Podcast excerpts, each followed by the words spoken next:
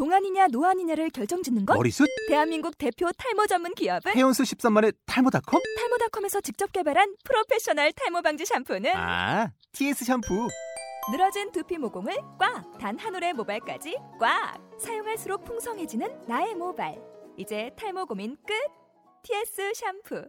아웃도어 RV 레저 캠핑에 가장 유명한 쿨러 브랜드는 콜맨? 에이 아니야 도메틱이지 전 세계 캠핑카 냉장고도 전부 도메틱이라고 꽁꽁 얼린 생수통을 넣고 다녀야 하는 아이스박스 시대는 갔다. 전기나 차량용 배터리를 연결하면 스스로 냉각, 영하 22도까지 냉동이 가능한 냉동 쿨러도 오직 도메틱. 도메틱 쿨러로 무더운 캠핑장에서 더욱 시원한 맥주 맛을 느껴보세요 지금 바로 네이버에 도메틱 쿨러를 검색해 보세요.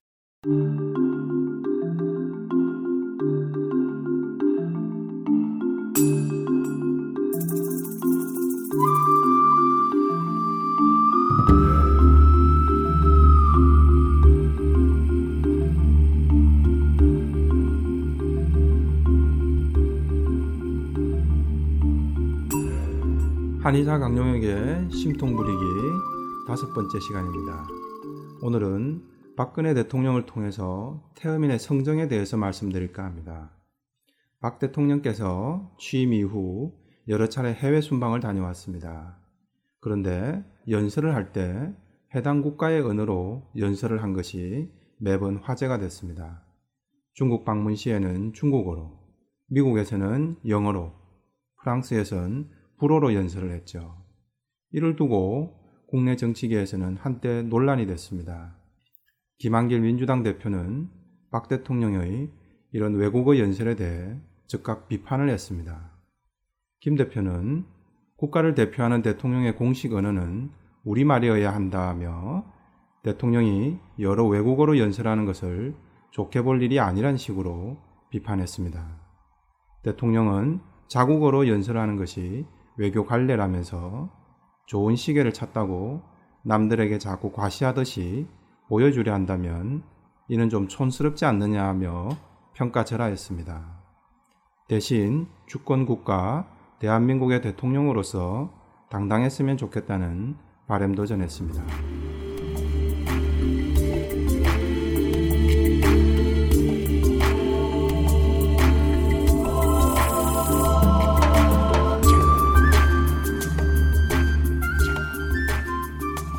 여러분 생각은 어떠십니까? 오늘 심통부리기에서 이 에피소드를 꺼낸 것은 굳이 정치 토론을 하자는 것은 아닙니다. 바로 정치든 가정이든 어떤 조직이든 가장 중요한 소통 방식에 대한 이야기를 하려고 합니다. 태어민과 소음인은 소통이라는 하나의 단어를 놓고도 전혀 다르게 인식합니다. 타고난 체질이 다르기 때문이죠. 사상의학에서는 인의예지라고 하는 네 가지 덕목을 각 체질별로 타고난다고 말합니다. 태어미는 인의 예지 중에서 예를, 소음이는 지를 타고납니다. 예란 예의, 예절 할 때 바로 그 예입니다. 이런 예의 기질을 타고나면 상대방의 호불호를 잘 기억했다가 상대에게 그대로 맞춰주는 기질이 강해집니다. 이게 바로 예절이고 배려죠. 그래서 얘는 사양지심이다 이렇게도 말합니다. 내가 조금 더 먹고 싶은 게 있어도 됐습니다 이러면서 사양하는 거죠. 반대로 내가 싫은 게 있어도 그대로 내색하지 않고 네 하고 받아들여 주죠. 이게 사양지심이고 예입니다. 태어민의 타고난 장점이죠. 그런데 소음인은 이와 다릅니다. 아니 먹고 싶은 게 있으면 말을 해서 달라고 하면 되지 뭘 사양을 해. 싫은 게 있으면 싫다고 그냥 대놓고 말하면 되지 왜 표현을 안 해. 이런 식이죠. 소음인은 인의 예지 중에서 지를 타고난 기질 때문에 그렇습니다. 지란, 지식, 지혜 이런 단어에 사용되는 말입니다. 그래서 지는 시비지심이다 이렇게도 이야기합니다. 누구하고 시비가 붙었다 할 때 그 시비입니다. 시시비비를 가린다 할 때 그 시비입니다. 즉 옳고 그름 혹은 같고 다름을 분명히 하려는 기질이죠. 지식이나 기술은 어떻습니까? 컴퓨터가 두루뭉실한 게 있습니까? 예스냐, 노냐 분명해야죠. 시비지심이 강한 소민들의 기질이 긍정적으로 발현되면 이처럼 지식의 발전을 가져오게 됩니다. 반면 예의, 예절, 배려의 차원에서 보면 태어민들만큼 소민들은 모르기 쉽죠. 태어민은 옳고 그름을 떠나서 인간적으로 상대가 불편할 수도 있으니 내 생각은 굳이 강하게 드러내기보다는 자제하고 상대를 배려하는 쪽을 더 우선시하는 거죠. 이게 사양지심이고 예라고 할 수 있습니다.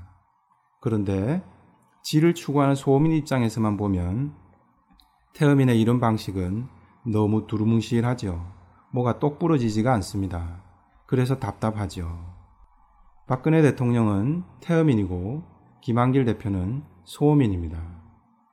박 대통령이 해당 국가를 방문할 때마다 해당 국가의 언어로 연설을 해준 것은 5개 국어를 구사할 줄 안다고 뽐내려는 것이었을까요? 태어민 입장에서 보면 상대에 대한 배려, 즉 예의이자 사양지심이죠. 박 대통령이 아무리 외국어를 잘해도 우리말만큼 편하고 잘하지는 않겠지요. 하지만 상대국 입장을 좀 더 배려해 주려 애쓰는 모습을 통해 상대도 우리나라를 좀 우호적으로 봐달라는 태어민의 사양지심이 담겨 있는 겁니다. 반면 김한길 대표는 소민의 시각에서 접근합니다. 외교 원칙상 어떤 것이 옳으냐, 그러냐, 시비부터 가려보자는 것이죠. 프랑스는 모국어에 대한 자긍심이 강해서 일반 국민들도 영어를 잘 알면서도 좀처럼 영어를 잘 안 쓸 정도죠. 그런 나라에까지 가서 한국 대통령이 한국말이 아닌 프랑스어 연설을 하고 박수 받고 오는 것이 과연 잘한 일이냐라는 시각이죠. 오히려 한국의 자긍심을 무너뜨리는 것이 될 수 있고 박 대통령 개인의 외국어 능력을 뽐내려는 것으로 비춰진 거죠.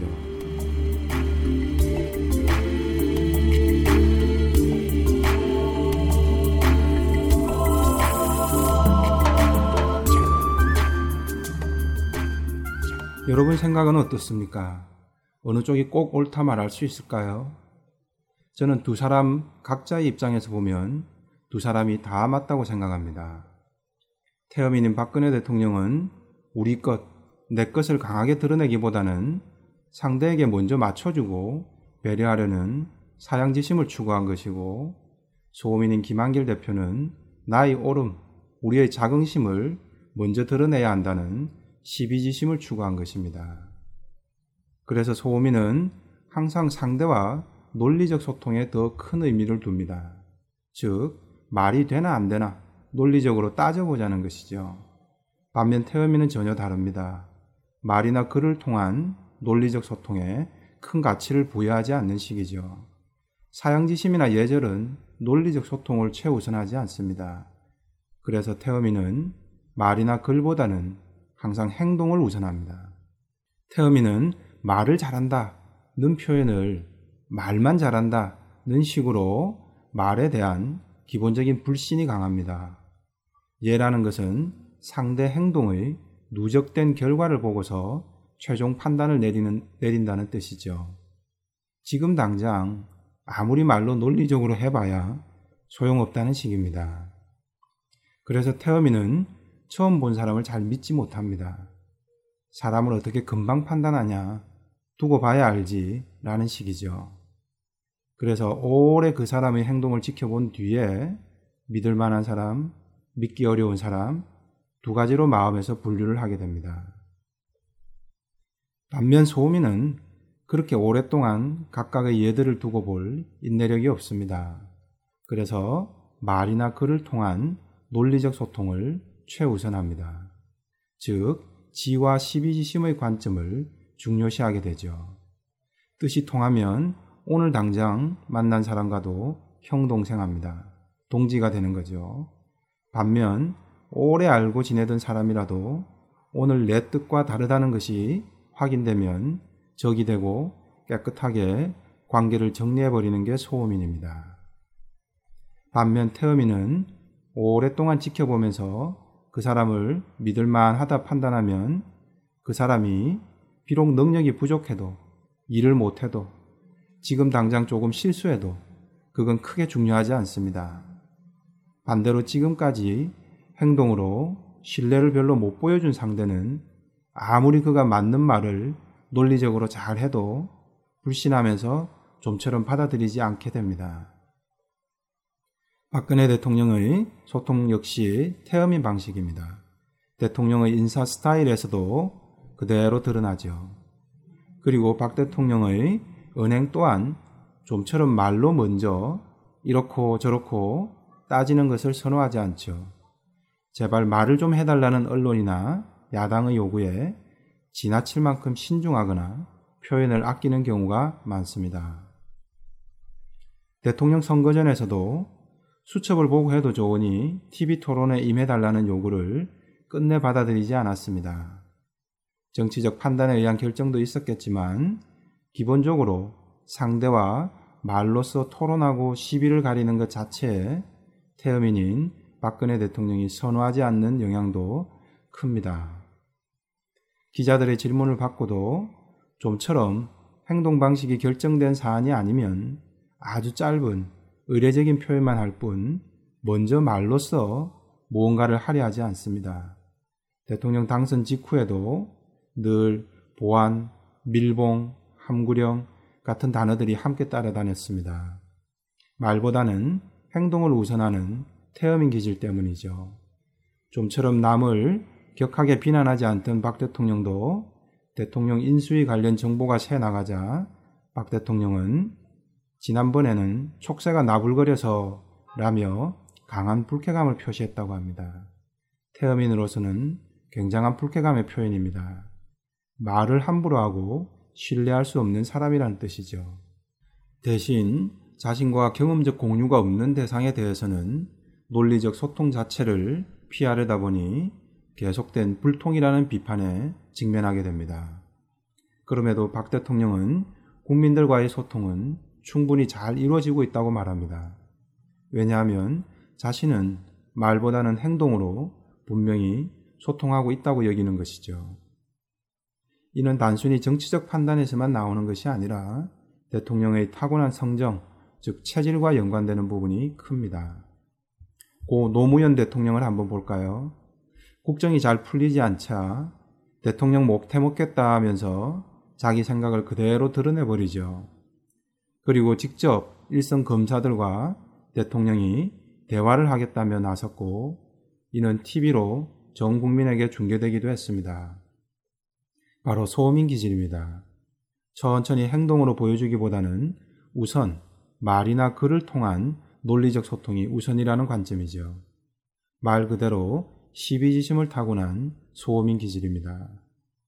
소민들 시각에서는 직접 소통하려는 민주주의 방식이라 박수칠 수 있습니다. 반면 태어민들 시각에서는 뭔 말을 저렇게 가볍게 하냐, 불안하다, 믿음이 안 간다, 라는 인상을 줄 수도 있죠.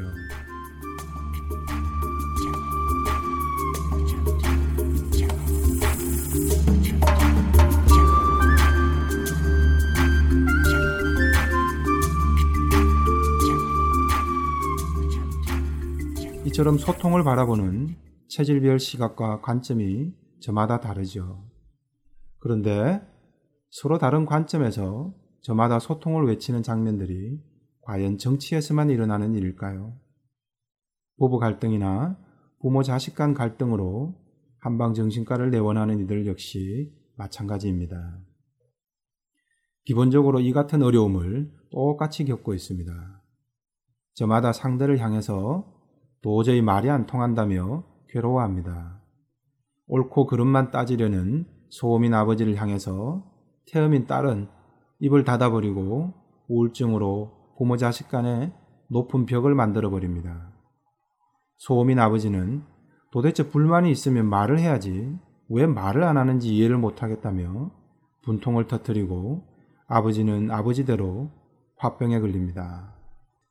태음인의 소통 방식이 바로 소민 아버지의 화병 원인이고 아버지의 지나친 시비지심이 바로 태음인 딸의 우울증 원인인 셈이죠. 이들이 소통하고 각자의 병을 치유하기 위해서는 어떻게 해야 할까요? 각자 신경 안정제나 화를 내리는 한약만 먹는다고 좋아질까요? 소통이 되어야 합니다. 그러나 그 소통 방식을 각자 편한 대로만 하려 한다면 그건 소통이 아니라 불통이 되고 맙니다. 이는 소통이 아니라 그야말로 심통을 부리는 것이 되겠죠. 소민이 상대의 입장과 기분을 생각해 보지 않고 그저 자신의 옳고 그름만 가리려는 시비지심에서 사로잡힌다면 옆에 있는 태어민을 끊임없이 힘들게 만듭니다. 이는 자신의 장점이 바로 주변을 힘들게 만드는 원인이 됩니다.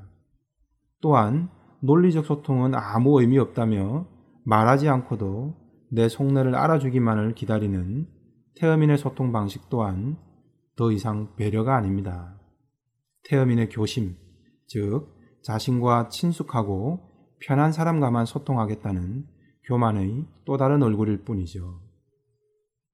혼자 살아간다면 자신이 타고난 대로 자신만의 소통 방식대로 살아도 상관없습니다. 그러나 가정이든 사회든 누군가와 소통해야 한다면 나와 다른 소통 방식의 존재부터 인정돼야 합니다. 대통령이나 야당 대표라는 거창한 관계만이 아니라 친구 간에도 부부나 부모 자식 간에도 마찬가지겠지요. 이상 한의사 강용혁의 심통부리기였습니다.